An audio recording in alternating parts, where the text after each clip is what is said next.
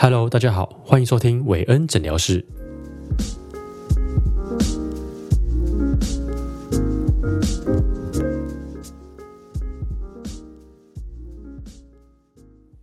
Hello，大家好，欢迎回到韦恩诊疗室，我是韦恩。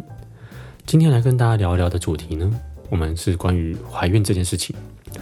有些人听到可能会闻之色变哦。那我相信也有很多人对这件事情其实是非常期待的。我自己呢，其实就还蛮期待哦。虽然我已经有生一个儿子了，蛮可爱的，那只是我还是想要有两个好。那我希望第二个呢，不管是男生女生啊，都很棒。那今天的主题呢，叫做怀孕的过程真的很辛苦吗？我想应该大家都觉得很辛苦，一定非常辛苦。那因为我觉得哦，要抱着一颗大肚子，我自己想象了哦，我从旁边观察，光每天抱着一颗大肚子，我要坐在电脑前面工作，我觉得都很困难。不管你是要挺着呢，还是要驼背，好像呃挺着可能怕顶到肚子，然后弯腰好像又觉得呃就是背背可能会很酸啊什么的，反正总之总觉得就是非常不舒服。那今天呢，我就要以我从旁边观察哦，从旁边陪伴，我的爸爸或者老公的角度来分享我的心得，还有我们的一些呃辛酸史。那也因为呢，我们其实经过了还呃应该不不算多啦，但是也也不少我觉得有几次的不顺利，就是怀孕的过程其实没有那么顺哦。所以呢，我觉得我的经验应该可以帮助到很多新婚夫妻或者是新手爸妈。又或者是你可能第一胎很顺利，第二胎可能有遇到一些状况，那我觉得我的故事可能对你有帮助。那我今天的主题呢，大致上呃，应该说怀孕这件事情可以分为三个阶段哦，这是我自己分类的哈。第一个就是怀孕前到怀孕的初期，那初期到什么时候呢？就是怀孕三个月，三个月以内我把它称为怀孕的初期。那第二个呢是怀孕的中期。就是三个月之后哦，到最后的呃，就是预产的那个不那个之前，那第三个呢，就是说准备要到快到预产期的大概前两周左右哦，这个我我们就叫怀孕的前后，然后还有你生了之后，呃，还有还有一些需要恢复的过程。OK，那之后呢，如果说一些带小孩的部分，我这个我们就另开主题讨论了。好，那我们先来聊聊哦，怀孕前的部分哦。不知道大家对于怀孕的几率有多了解？其实我自己在还没有结婚之前呢，我对于怀孕这这件事情是完全不了解的，因为我认为应该很简单哦，我以为啦哦，感觉只要不避孕就一定会怀孕，这可能也是我们的呃。性教育可能没有那么的透彻，反正以前真的是不是那么了解。那但这观念呢，真的是完全是错的。这也是为什么很多人到真的结婚之后，可能结婚一年、两年才发现说，哎，怎么都没有怀孕？那其实这里面有很多很多因素。那我等下会跟大家分享。那前提呢，就是说两方身体都健康。然后，呃，本身的几率呢，怀孕的本身的几率其实就不高哦。那我直接跟大家讲数据好了，这样可能大家比较有概念。我们先把男生的状况排除，我们先讲女生。以女生的角度来说，二十到三十岁左右的女性呢，每个月怀孕的几率大概只有二十到二十五 percent。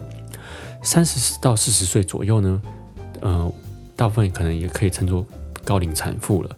这个部分的女性呢，每个月的怀孕的几率就会降到十五 percent，而这个数据的前提是每个月你们都准时的在排卵期交作业。那如果再加上男性的精子活力，或者是说呃双方的心理压力呢，都有可能在让怀孕的几率再次下降。以我自己本身的经验来说，呃，受孕的阶段算是蛮顺利的了。那我们其实也没有特别的积极，我们就结婚之后呢，反正就顺其自然，然后就怀孕了。但我觉得怀孕的初期，我们反而是过得非常不顺，好，就待会再详细的分享。那怀孕前我认为呢，呃，有有生子的呃计划的人呢，我认为你们基本上都要去做一下健康检查。现在好像有补助吧，反正详细我们再去查一下，反正也不贵啊，就是去做一下体检。那为为什么要做体检呢？其实主要有几个因素哈。第一个，你们可能不适合生小孩，怎么说呢？像我自己本身就有地中海贫血，那如果我我们我们检查发现两个人都有地中海贫血的情况呢，这时候我可能就我们应该说我们呢，可能就不适合怀孕。不适合生小孩，因为有很高的几率生出有血液疾病的小孩，这对我们未来可能都是一个很大的负担，对小孩的生活可能也会造成不便。好，那再来就是我们也在，因为怀孕的几率其实不高，然后也有可能各方的因素所造成的，所以呢，体检也会带来一个好处，就是你可以先把你的。生理状况先排除哦，如果你们两个身体都健康哦，精子也很有活力，OK，那这个时候我们就来去，还是不生，还是没有怀孕的话，我们就可以接接着去看说哦，是不是呃心理层面的压力哦。那我自己呢也归类几个呃可能会造成心理压力的状况，那这些状况呢可能都会导致你的呃怀孕几率下降。那第一个我啊就是像是。啊，夫妻哦，他们两个如果双方没有共识的情况下，啊，就是所谓的双方共识。如果说对生小孩这件事情，啊，如果两个人没有共识的话，其实本身压力就会非常大哦，因为我觉得这种事情是没有办法去强迫的哦，所以这一定要是有共识。而且呢，我认为生小孩这件事情其实比结婚还来的需要更谨慎，好，因为。结婚比我觉得都大人的事情呢，哦，对你们两个人成年人的事情，其实都好处理。那呃，小朋友就是怀孕这件事情呢，其实它都会影响到一个新的生命。我不管你呃是不是顺利生下来的，只要呢受精卵成型了，其实我觉我我认为啦，它就是一个生命了。因为呢，其实你很快到六周它就有心跳，它就是一个生命啦。所以如果你们都没有想清楚，哦，就不小心让她怀孕了，然后呢就很轻易的要把它拿掉。我觉得这个看在很多人眼里是非常可惜的，因为很多人想生都生不出来。那这个真的是需要呃仔细的思考。再加上呢，我最近看到很多像我加加入一些妈妈爸爸爸爸妈妈的社团啊，看到很多虐童虐婴的案件层出不穷。然后呢，他们常常会讲说，哦，就就是其实都不小心生出来哦，然后又又又养不活什么的，所以我觉得都是借口了。你就是为了一时爽哦，然后就把小孩生出来，那你就是要负责。反正你再累，你就是把它负责到底。好，那我真心建议啊，拜托大家想清楚再生哦。真的没有一定要没没有一定要你生小孩哦，你想清楚再生。就算不小心怀孕了，真的不小心怀孕了。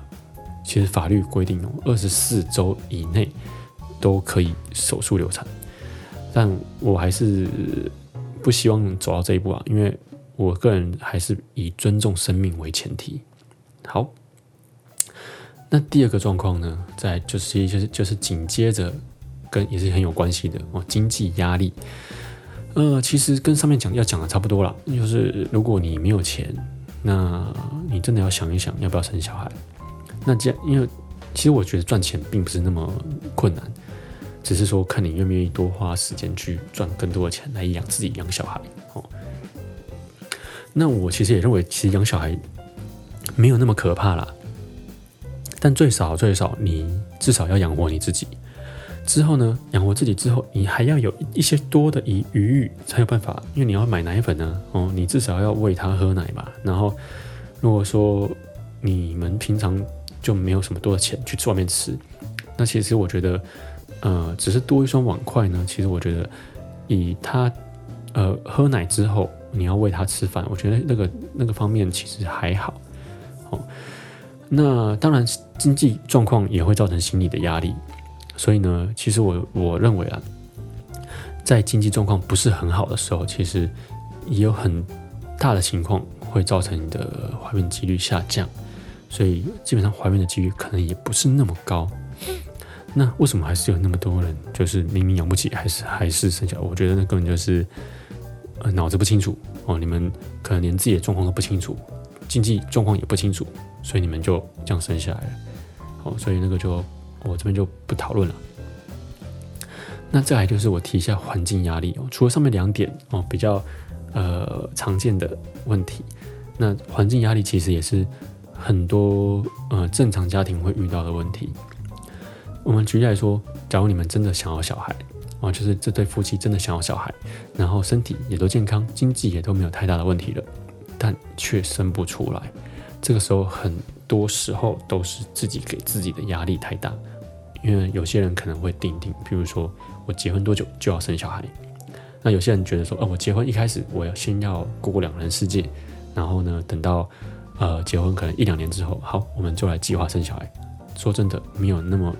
容易计划的，每而且每次，但是屡试不爽，就是你准备这个时间点，你要来来生小孩，来来受孕，就真的一直不让你中哦。我觉得这就是这么邪门。那再来就是家人给你们的压力太大了。举例来说，长辈可能三不五时问你们：“哎，你们怎么还没有怀孕啊？你们都已经结婚一两年了，哦，怎么都没有看到你们有怀孕？”然后呢，接着呢？再来问说，诶，那个谁谁谁，他们都生两个了，那你们怎么到现在一个都还没有，就连怀孕都还没有开始呢？然后再来呢，可能就再再接着 继续延伸下去，哦，长辈可能开始怀疑说，诶，你们是不是，呃，哪里嗯有问题啊？那可能开开始对你们的健康开始怀疑了。那有些人可能有些可能长辈可能开始给你们吃一些补药啊什么的。其实说真的，这些呢都是。给那些夫妻带来一个很沉重的压力。如果有一些婆婆妈妈或长辈有在听这段的话，我想跟你们说，知道你们都是在关心哦，我真的知道你们都在关心，但是这些话呢，真的一点帮助都没有哦。我我我认为啦，你不如什么都不要问，我就是好好的，就是让他就是过生活，就是不要给大家压力。这个时候反而比较有几率怀孕。怀孕啊，怀孕几率比较高，所以简单来说了，催也没有用，哦，宁愿不要问，哦给他们空间，给他们隐私，哦，不要做太多的，啊，不要给他们太多的压力。那这个时候你们也，你就是怀孕几率自然就提升了，然后大家放轻松，几率会提升。很多时候呢，都是在，呃，很多宝宝可能都是在，呃，那个叫做什么？哦，度蜜月。呃，度蜜月的时候就怀孕了，为什么？因为那个时候就很放松啊，很放松的时候就呃就来交个作业，对不对？然后就怀孕了，然后可能长辈也不在哦，这个时候就非常的放松，relax。OK，所以回到重点，就是把心理的压力把它降到最低的情况下，你你们的怀孕的几率就会提升。好，那接下来我就进入到我们来聊聊。怀孕初期，然后就是，假如呢真的成功的怀孕了，那这个阶段呢该注意什么呢？其实就像我刚才讲到了，就我我们自己的状况，在这个阶段并不是太顺利。那我们待会讲，我们先讲一下数据哦。数据这边又有什么数据？就是其实怀孕的初期，大概每一胎大会大约会有二十 percent 的几率，嗯，会自然淘汰。所以大家想一下哦，如果说前面的怀孕的几率，再加上现在自然淘汰的几率，是不是成功生出小孩的机会是非常低的呢？都其实加起来怎么想都觉得非常低，因为真的是不容易啊。那还要排除在三初期之后，其实还是有很多状况哦。好，那我们先来聊聊哦，什么情况下会造成自然淘汰呢？其实应该有。生过小孩的人，这这部分应该都知道了哦。来帮你们复习一下，我听过的哈，大概像是呃子宫外孕哦，或者或者是胚胎基因不良，就所谓的 DNA 它在配对的时候有问题。那通常呢都会在发生在怀孕的前三个月，所以呢我把这阶段归类在归类在那个怀孕初期嘛。那所以为什么大家经常会说三个月内？不可以公布怀孕的喜讯。其实呢，这这就是为了要保护你们夫妻两个。假如呢，因为基因不良或者是子宫外孕等状况而流产，那或者是又是因为一些外在因素了，反正假如真的不小心流产了，这些其实当然都不是你们愿意的啊。那相信每当发生这样的事情，其实大家的心情一定都会大受打击，尤其是妈妈本身呢，心情一定会非常低落啊，因为对于一个新生命的期待突然没有了，这个是非常呃非常痛的。所以，假如你在怀孕初期就公开了喜讯的话，你除了自己的身心灵要调试，你还要去面对你的亲友的关心。我不是说他们关心是错的，这边也是回到刚刚在讲的哦。其实这些有很多关心都是造成呃，就是妈妈的压力，还要跟他们解释说哦，为什么我我我流产了？其实礼貌上会跟你们解释啊，但是这这些都是二次的伤害。那刚才有提到，为什么我们在就是我们这这阶阶段就是非常不顺利。我这边来跟大家分享一下。那回想到，就我有某一次，就是我老婆月经没来嘛，然后就从这这边开始讲。那那个时候呢，其实我我就是想说，也没想太多，因为每次没来，通常都是她刚好她压力大，就是她可能。最近可能工作多，然后或者是工作表现不如意，所以呢，他就因为心理压力大，然后所以呃延后来了。那每次呢，我就是反正因为验孕棒买了，那一验就来了，那屡试不爽，就是这么奇怪。那那一次呢，我也觉得说啊，反正我就去买一个验孕棒，反正验了就来了，好不用想太多。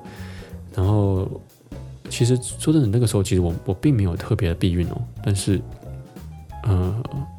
因为已经持续几个月了，也都没有怀孕，所以就觉得可能应该还好吧。反正，呃，就就这样，可能就刚好没有那么容易，对吧？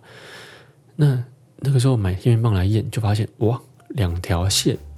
那当下呢，我老婆就不知道，她就她就有点好像喜极而泣，还是难过，反正就是她在哭了，看不出来她心情到底是怎样。但是我自己呢，觉得脑袋空空的，哦，然后觉得。好像嗯，好像是开心的。那但是我也不知道为什么觉得好像有股莫名的压力，就是反正那时候就是整个整个人愣住了。然后当我回神的时候呢，我就想说，哎，不对啊，我现在该面对现况了。现况就是我好像很多事情都还没有准备好，哎，哦，譬如说当时的工作也不太稳定。就跟家人创业初期嘛，那那个时候连卖什么产品都没有方向，更不用说，呃，能够去想象说我自己的未来多有发展，或是有什么未来性没有。那加上当时刚结完婚，那也没什么储蓄的，所以呢，我虽然一直给我老婆鼓励啦，我就跟她讲说啊，你就专心安胎哦，不要想太多，反正我这个人就是这样。人生嘛，我就是走一步算一步。我通常呢就不不按牌理出牌，我就是就是都没有什么计划，反正我人生就是这样一直这样走下来。但我老婆呢，她其实也蛮清楚现况的，她就默默的开始担心，就是但是她都没有讲出来哦，她就自己一直在心里面担心。然后呢，我记得那个时候有就是刚好有员工旅游，我就跟长辈一起出去玩，然后呢，他就整段路他就是。都开心不起来，那，呃，我们我就想说没关系了，反正我们就开，就是还是去检查。那去检查呢，医生就照超音波，那时候照照超音波就看到说，哎，有一个白色的点，呃，就是白色的在闪烁的小点。那医生就跟我讲说，那个就是心跳。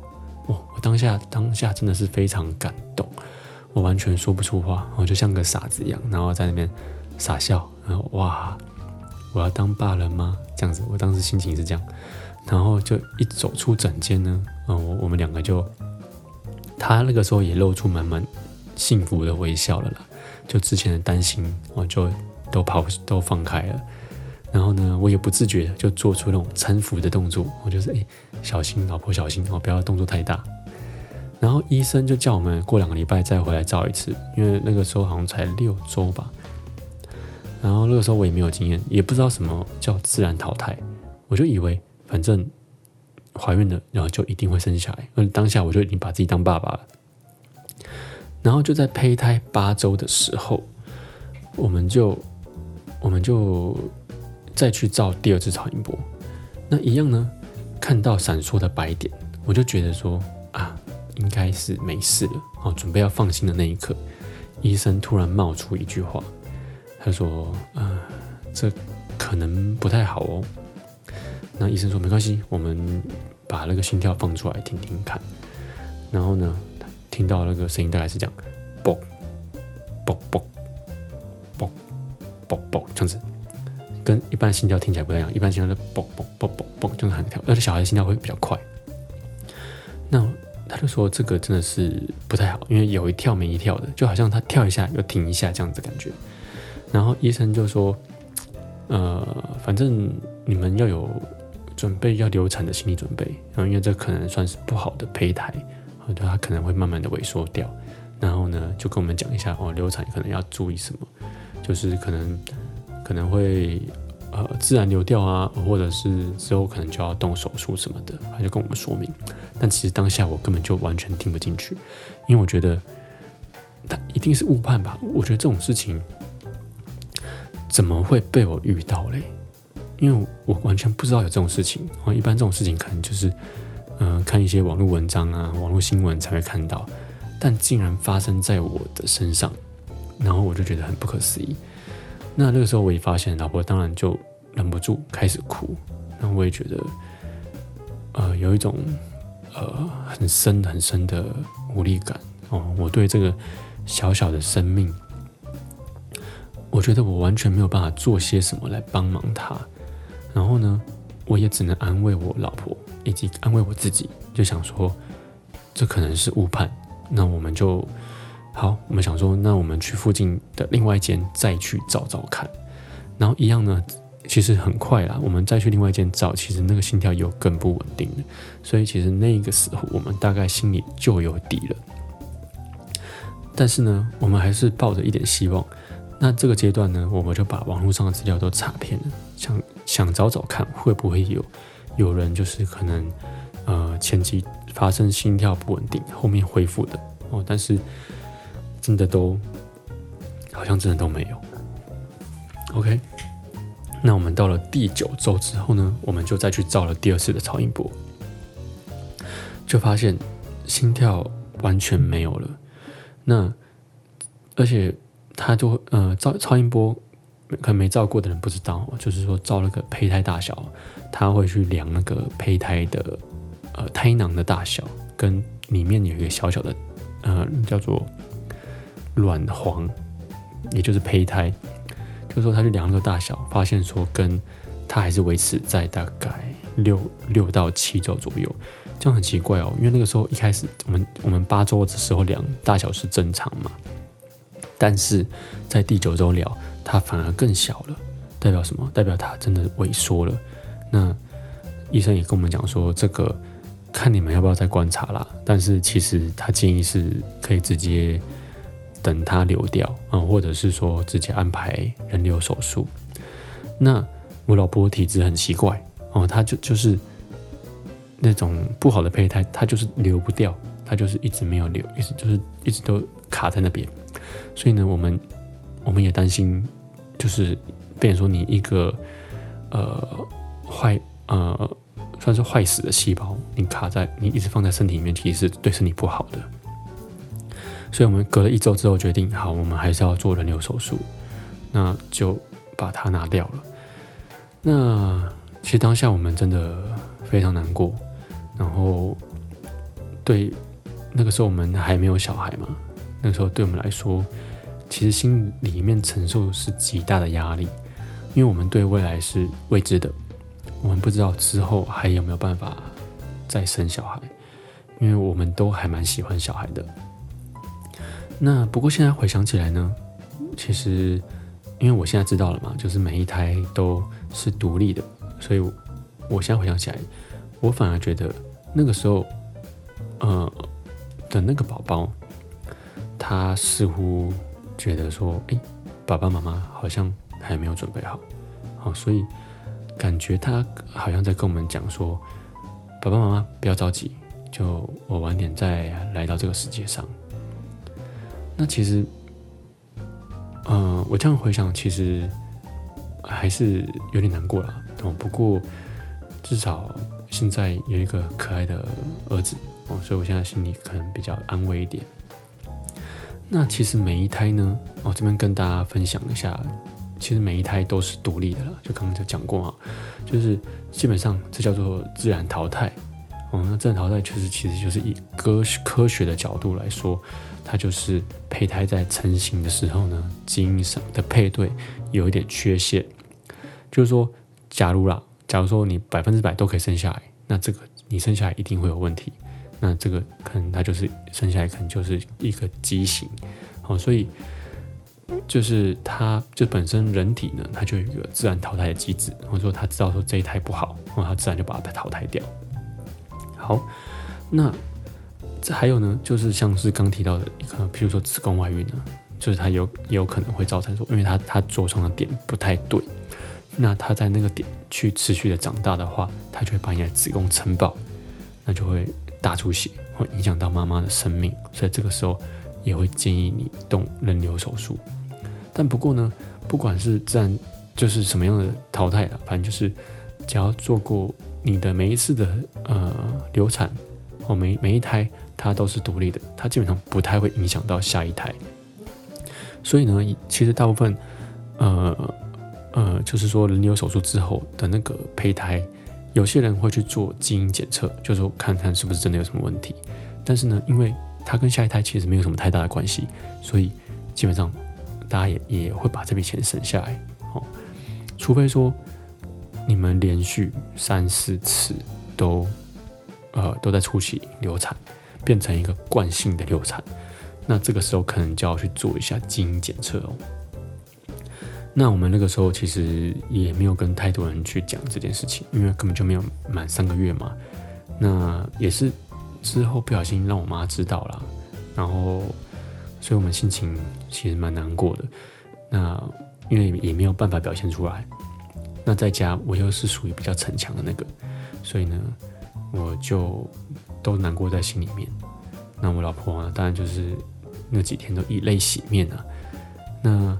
不过，其实现在想一想，其实那个时候也真的不用那么担心哦，因为，呃，我们之后就蛮算是专心的呃恢复，专心的养胎，呃，不不是养胎啊，就是专心的做小月子，因为就是要把身体养好啊，准备下一次的怀孕嘛。那也在大概半年后左右又顺利的怀孕了。那那一胎呢，也就是我现在这个可爱的儿子啦。那当然，初期其实也是战战兢兢的，因为每一次的，应该说那一次的流产经验，就是因为不是很顺利嘛，所以变成说，呃，让我在初期也是非常害怕，因为有那次经验，就是在我心里面其实有阴影。那这边我在下一段再跟大家分享。那前半段的部分呢，其实我真的不是要来吓大家，我觉得我的经验。其实应该很多人也都有，那因为我自己当时呢是觉得非常无助，所以我觉得如果有这些故事，或者说有这些人可以跟我分享经验，或许我在那个时候在面对这些事情的时候，心情会比较放啊，会比较安心。那其实也不是都那么可怕了，在我的呃亲朋好友里面啊，就是也很多人就怀孕了，然后什么也没发生。然后就顺顺的去做产检啊，然后就顺利的生下来，自然产。哦，其实这也算占大多数，所以真的也不要先吓自己。OK，那我们这边先中场休息一下喽。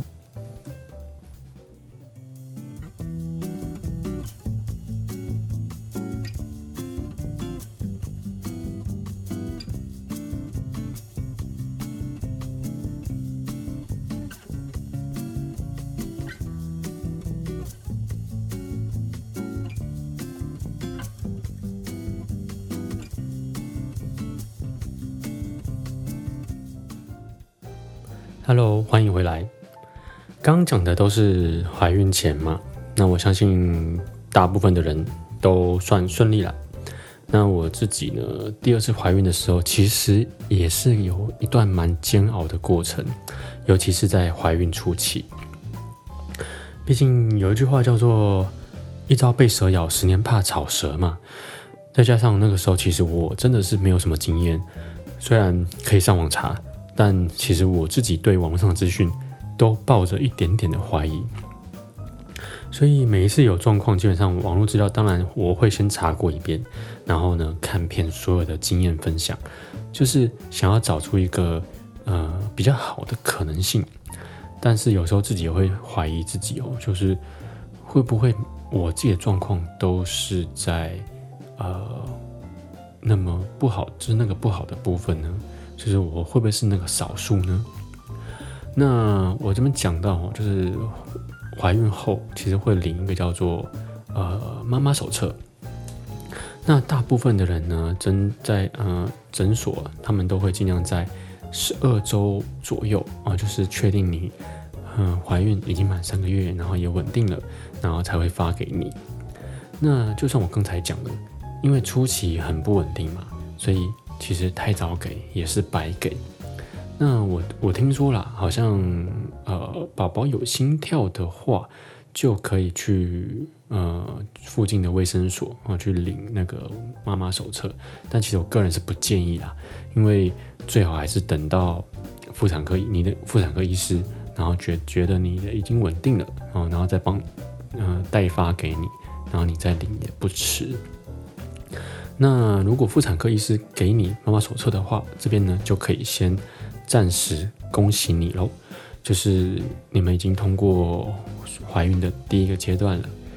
那刚才提到三个月之内，其实有很多原因会流产嘛，那还有一些外力的因素。嗯，我们举例像过，像是太过劳累啊，啊提重物啊，或者是说受伤，都有可能造成啊，因为外力的因素造成怀孕。那其实自然淘汰的话，其实基本上妈妈本身是没有办法避免的。所以如果真的不幸发生自然淘汰而流产的妈妈们呢，呃，这边也提醒你们，也鼓励你们不要太自责啊，因为大部分都不是你的问题。我知道很多人在流产的时候，尤其是呃。婆媳关系不好的，这个时候你的压力就会很大，因为一定会被责怪，他们都会认为都是你的问题。但是呢，你要给自己信心，因为真的不是你的问题。好，那唯一要做的事情呢，就是你把自己的心情调试好，哦，然后把身体养好。然后呢，因为流产其实是很花费体力的，很消耗体力的。然后呃，像我自己老婆，她做她是做人工流产嘛。那人工流产因为要动手术，所以基本上是要全身麻醉的。那每一次的全身麻醉都是对身体一个伤害，那要复原的时间就会花的比较长。所以呢，可以的话，我会建议就当做是一个小月子在做，譬如说大概做个十五天，然后因为一般一般月子可能做个二十几天到三十天嘛，那我觉得至至少你要做个十五天，然后把身体养好。养好之后，其实就可以调整好心情，好好迎接的下一胎啦。那我会建议不要太着急，嗯，可以的话，尽量经过一两次的月经，嗯，来过一两次之后，我甚至过了半年之后再怀孕，对身体来说是比较好的哦。那身为老公的我，我自己在呃老婆怀孕初期的时候，也一直在想说。我能不能帮他做点什么？好，那我这边呢也推荐一个 App，它叫做二八零 Days，就是二八零 D A Y S，这个是一个很贴心的 App。然后你只要设定好预产期，或者是你不知道预产期，你就可以，比如说你大概最后一次月经是什么时候来，你就把它输入进去，它就可以大概帮你的计算你的预产期大概是什么时候，基本上。八九不离十，然后呢，呃，这个 app 有个好处就是说，它会让你看每一个阶段的讯息。假如说以第九周的宝宝怀孕第九周来说，他就可能就会建议你，哦，爸爸这个时候要帮老婆提重物，哦，然后还有老婆情绪这个时候会非常的不稳定，那就要多体谅一下老婆喽。然后呢，他会说这个这个阶段胚胎，呃，就是宝宝他大概长成什么样子啊？或者譬譬如说，可能正在发育心脏啊，或是正正在发育牙齿骨骼。我说的牙齿不是长出来的牙那个牙齿，而是它在呃牙龈里面的那个那个状态。那我自己认识的朋友，我都有推荐他们用，嗯呃，这个。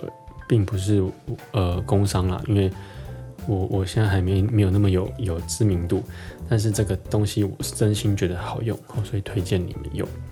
那它上面其实就是各阶段资料，我个人认为比网络上的资料还来的有用有帮助哦。所以呃，假如你们现在已经怀孕了，我就建议你们可以去下载这个东这个 app 好。那我自己其实看这个 app，其实我因为它上面有个宝宝的图案，然后会会依照每个阶段，它就会是会慢慢长大。所以呢，其实我自己不知道有没有人跟我一样，就是我会就是好像有点类似在看着自己的宝宝的感觉啊，然后就有时候还甚至会对他讲话，就是诶，因为我们都它上面是要取名字的嘛，就是你大概有取一个小名哦，你就可以把它呃放进去，那你就可以呃。嗯，大概看看你自己的宝宝现在大概长长多大，长什么样子，大概啦。OK，那有些人会问我说，嗯，这个阶段是不是可以吃什么东西来补充营养啊？譬如说，对宝宝，比如比如说三宝宝三个月之内，可不可以吃什么来来帮助他？比如说心脏发育比较好啦，脑部发育比较好啦。OK，其实没有，我真的没有。嗯，就是这个阶段，其实胚胎呢根本就没有吸收妈妈的养分，所以其实一点帮助都没有。但是呢，帮助妈妈的是有的，就是你补充营养对妈妈来说是好的啊。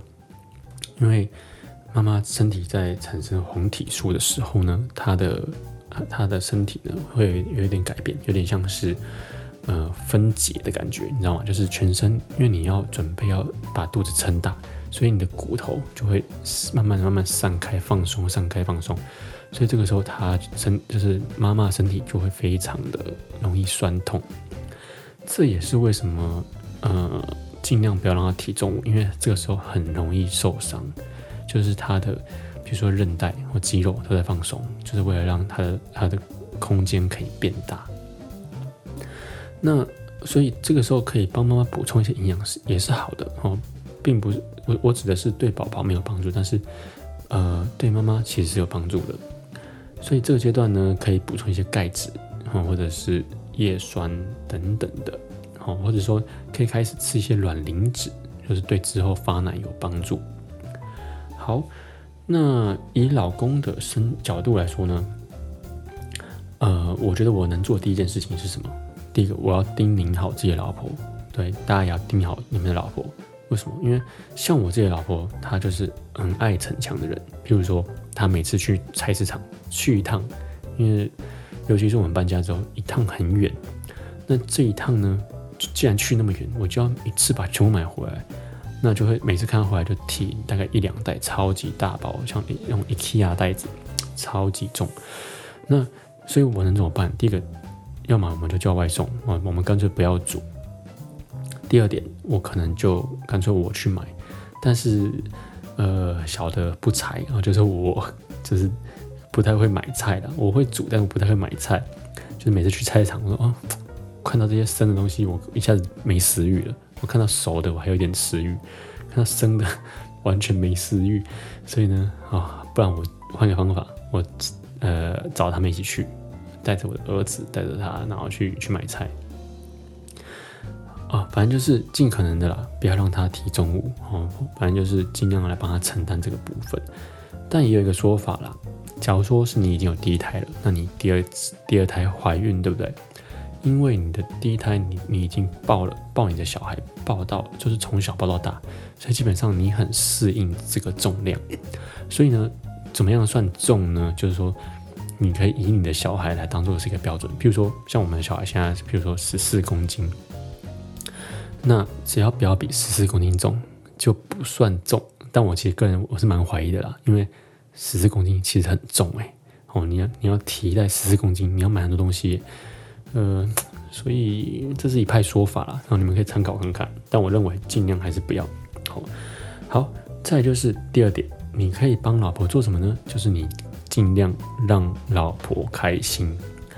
而我觉得宝宝也可以拿来说嘴，比如说，当你老婆可能在闹脾气，啊，不这样说不太好，反正就是她有点情绪啊。哦，那不管发生什么事情，你第一个，你当然。你不要跟他往心里去，就当做他就是这个阶段情绪不稳定，然后你就可以跟他讲啊，就是我我也常说这句话，就是妈咪 happy, baby healthy”，就是呢你要开心，让宝宝才健康，所以你不要呃轻易的发脾气哦，然后尽量口气不要太严肃，就是让他轻松愉快一点，然后可能用一点搞笑的口气，就是让他开心，反正呢就是不要让他不开心了，因为就是。多少会影响那个胚胎？那我也记得每一次去，就之前我们在就是新北市有一个妇产科，那个医生也很很有趣哦。他每次都会说，他每次我们一进诊间，他就说：“诶，你们手牵好啊，手牵好再进来啊，干嘛害羞啊？哦，不要让老婆心情不好啊，对不对？”然后他就会说：“诶，啊，等一下，你们你你要送你老婆什么礼物？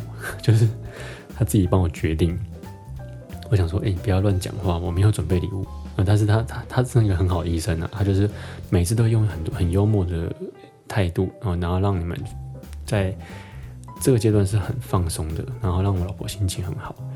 那如果你们有兴趣的话，可以私信我，我会分享这个意思。这意思其实不错哦，就是呃很专业。然后听我老婆的讲法，就是因为他们有时候会照了超音波嘛，超音波有分为。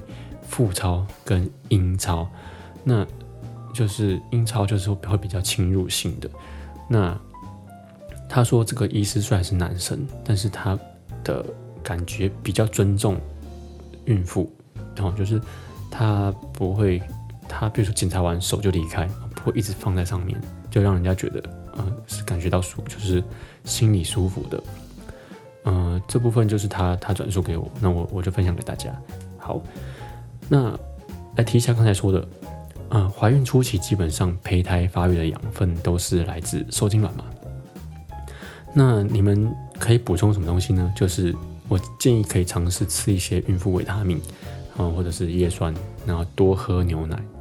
因为像我老婆她很不爱喝牛奶，那我就是一直逼她喝，反正就是有我就逼她喝，但是她其实还是很白痴啊。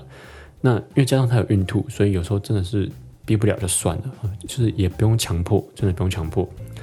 那就是尽量注意她有没有好好吃东西，然后呃适当的补充营养。因为如果说有孕吐的妈妈，有些比较严重一点，她甚至是连水都不太能喝，那这这个也有可能造成那个胚胎的，就是影响到胚胎哦哦，所以。还是要小心，就能吃一点就吃一点，然后少量多餐，然后不要让自己完全不吃。好，那这些补充呢，其实对宝宝一开始其实真的是没有帮助，但是呢，后期比如说三个月之后，他开始吸收妈妈体内的养分了，这个时候你的身体里面营养也是要足够啊，嗯，所以前面的补充就是补充到妈妈，然后为后期的宝宝成长去做准备。还有就是说，像刚刚提到的卵磷脂。就是因为后面开始要泌乳的时候，到生生产之后了。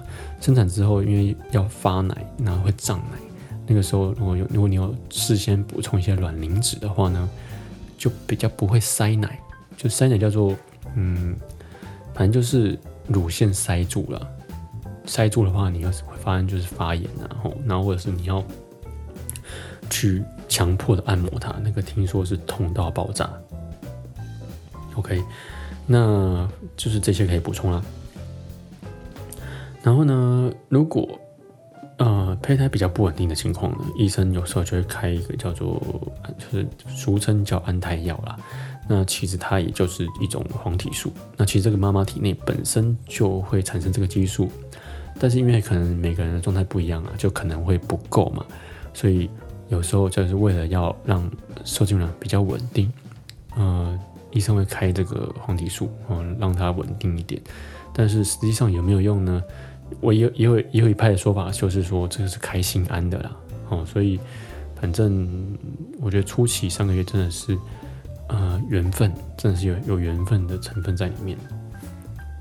那以我自己的经验来说呢，我建议各位妈妈们哦，这边如果是刚建议爸爸嘛，哦，这边给妈妈的一些建议，这个阶段不是我们爱念你们，真的这阶段不适合逞强，难得有机会可以当公主，你们就乖乖的当公主哦，不要逞强啊，不要去提重物，然后呢，只要有一点点疲倦，你们就立刻躺下，不要真的是不要让自己有疲倦的感觉，因为就我们的经验来说。之前会发生出血，都是因为，呃，刚好有一点点累，真的感觉到累，然后过没多久就出血了。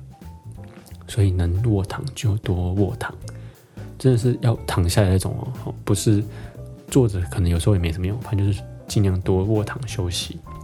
那我这边分享一下我们有一次的经验，就是我们其实在生这个儿子的时候，初期我刚刚讲到，前三个月非常不稳定。那就是因为我们在呃，我们有遇过一次大出血，那这那一次的出血的颜色是鲜红色的。我在这边分享一下，出血的话可以从血的颜色去做判断。那如果你的出血的颜色是咖啡色，这代表血是旧的。旧的话，其实说真的，别呃紧张也没有用了，因为呃，要么它可能已经流掉了，那或者是说可能已经稳定了。哦，所以这时候你根本就不用太紧张，就冷静的去挂号，然后照超照照那个那个超音波，然后看看胚胎大小，胚胎在不在，哦，然后什么正常，心跳是不是稳定。那如果像我们是，呃，我们的出血是鲜红色的，那代表它正在真的正在出血哦。那这个状态其实就有点紧急，为什么呢？因为它随时可能会流掉，所以这个时候。建议你们想都不用想，就直接去挂急诊。很多妇产科他们都有都有设那个急诊室哦，所以不不是跑去大医院哦，就是可以直接去你们平常去的妇产科，然后就跟他说你要挂急诊，哦，你现在正在出血。那这个时候通常医生会紧急帮你处理。那我们那个时候呢，就是因为前一天跑去呃玩那个 Switch，那那个时候 Switch 刚出来。然后那个时候有有一个游戏叫做 One Two Switch，反正就是那种动作游戏啊，就是可以互互动的。然后那时候我们就玩那个网球，就是啊打不是乒乓球，就这样咚咚咚咚咚。然后我想说啊，反正就当做运动嘛。哦，然后所以我觉得那时候也不知道，真的什么都不知道，就觉得说啊，老婆就当让她运动一下也不是坏事。然后就反正就是从大概傍晚玩到大概十点。其实以正常人来说，那个根本就不是很累，但是呢，没想到他就过劳了，过过于劳累。隔天早上，老婆上厕所，其实也算是有过一段时间了，因为到了隔天早上才发现有鲜红色的血。其实我不知道是不是晚上就有了，反正就早上才发现，嗯，正在出血，而且是鲜红色的。鲜红色跟咖啡色其实非常明显哦，所以。嗯，通常你看到是鲜红色的，就不用猜，它就是鲜红色的。然后呢，因为我们上一次去有上一次有流产的经验嘛，所以我这一次看看到鲜红色的时候，不知道几周，好像是也是大概七八周左右。所以那时候我其实非常紧张，我就觉得哇塞惨了，就是是不是这次又要没了？因为如果两次都没有的话，那个我真的会很害怕，因为。嗯嗯，就是会觉得说，是是不是真的有问题？就算我刚才一直跟大家讲说，每一胎都是独立的，但是当下根本就没有办法那么理智。所以那时候我整个脸都绿了，然后所以我们马上就跑去妇产科挂急诊。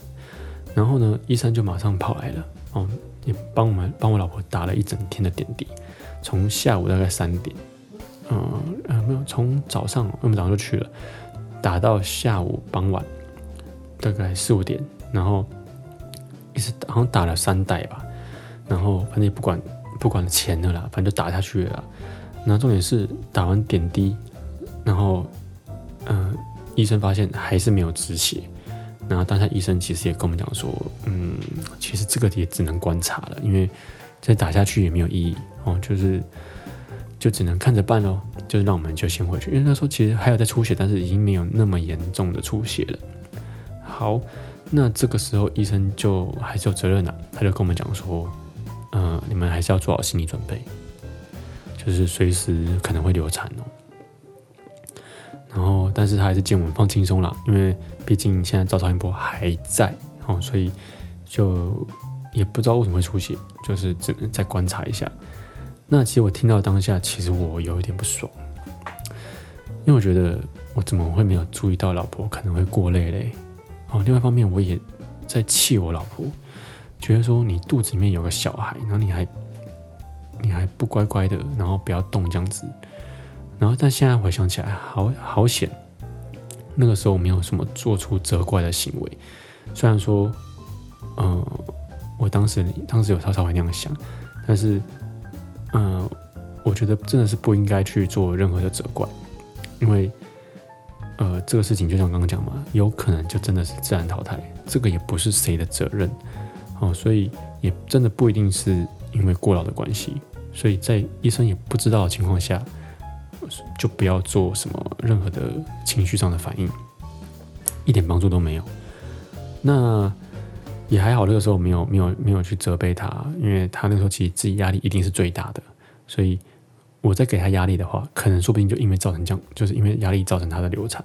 哦，所以基本上还是要，呃，身为老公呢，还是要嗯稳住自己的情绪，哦，然后支持你的另另外一半，支持你的老婆。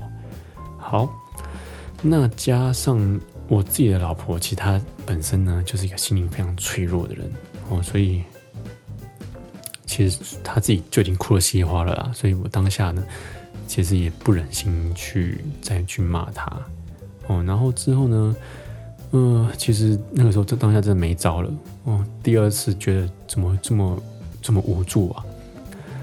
我怎么对一个小小的生命这么？一点帮就是可以帮他做的事情都没有呢，然后连医生都说没招了，那我能怎么办？哦，那这次呢？我觉得那时候当下也不知道怎么办，所以平常其实我不是很相信鬼神的人，嗯，那个时候我都觉得说，好吧，那不然我们去拜拜啊！我就问问我自己，因为我我妈妈跟我反差很大，她是很迷信的人，所以。我就问她说：“有没有推荐的那种可以拜拜的地方求心安？”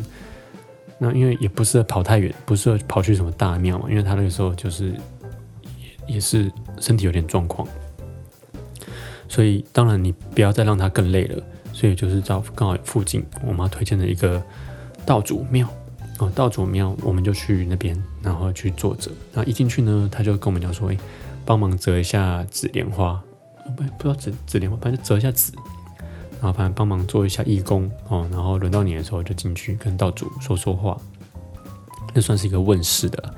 那反正我们就进去说，嗯，不知道的，反正就是问一下这小朋友会不会健康啊，然后问一下求心求一下平安啊什么的。然后真的也蛮神奇的，就是好像问完之后回到家血就止住了，就没有再继续出血。然后隔周我们就去照超音波。就发现，哎，心跳蛮正常的，然后大小，呃，胚胎的大小也持续在成长，也很正常，然后才终于松一口气，嗯，然后之后就顺利的生下我们这个儿子了。那怀孕在满三个月前呢，其实每个女生都不太一样。我认为呢，我老婆算是前期，呃，比较不稳定的体质，哦，那有些人怀孕真的都很顺利。那真的算是很幸福的一件事情，而满三个月之后呢，其实也算是顺利，呃，度过第一个阶段了。但是能不能顺利生下来呢？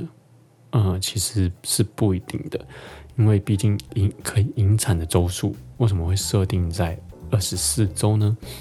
因为产检一路会做到大概二十周左右，所以呢，在这二十周之间。有很有可能会发现一些异常，譬如说，可能有一些呃不全，或者是说有一些先天上的疾病。呃，这个这阶段我就是可能我我会在下一集跟大家做详细的分享。那这次呢，我以老公或是爸爸的角度，嗯，来跟大家分享，就是我从旁啊陪伴老婆怀孕的经验，不知道大家觉得怎么样呢？那其实有什么问题也可以欢迎留言给我或私讯给我，像是如果有人想要知道说，诶，是哪一间妇产科啊，推荐吗？哦，我其实口袋是有些名单的，就是呃不贵，然后也也评价不错的，我可以推荐给你们。那或者是说你们现在可能刚好想要怀孕，或者是说怀孕中，不管第一胎、第二胎可能会遇到什么问题，嗯，欢迎可以呃跟我讨论哦，就是因为我觉得算是互相交流啦。那我们的经验应该对你会多少会有一些帮助。那怎么样留言给我呢？第一个，Apple Podcast 的评论，但这个评论呢，就是通常它是按星星，然后留下你的评论，但是呢，我没有办法及时的在上面做回应，所以呢，如果有留言的话，我会在下一集节目中以 Q&A 的方式做回复。那第二个方式就是 YouTube 频道的留言，就是你们可以直接在，因为我都会同步上上传 YouTube。